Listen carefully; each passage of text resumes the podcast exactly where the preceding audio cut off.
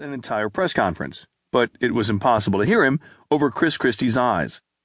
Chris Christie spent the entire speech screaming wordlessly. I've never seen someone scream so loudly without using his mouth before. It would have been remarkable if it had not been so terrifying. Sometimes at night, do you still hear them, Clarice, the screaming of the Christies? His were the eyes of a man who has gazed into the abyss, and the abyss gazed back, and then he endorsed the abyss. It was not a thousand yard stare. That would understate the vast and impenetrable distance it encompassed.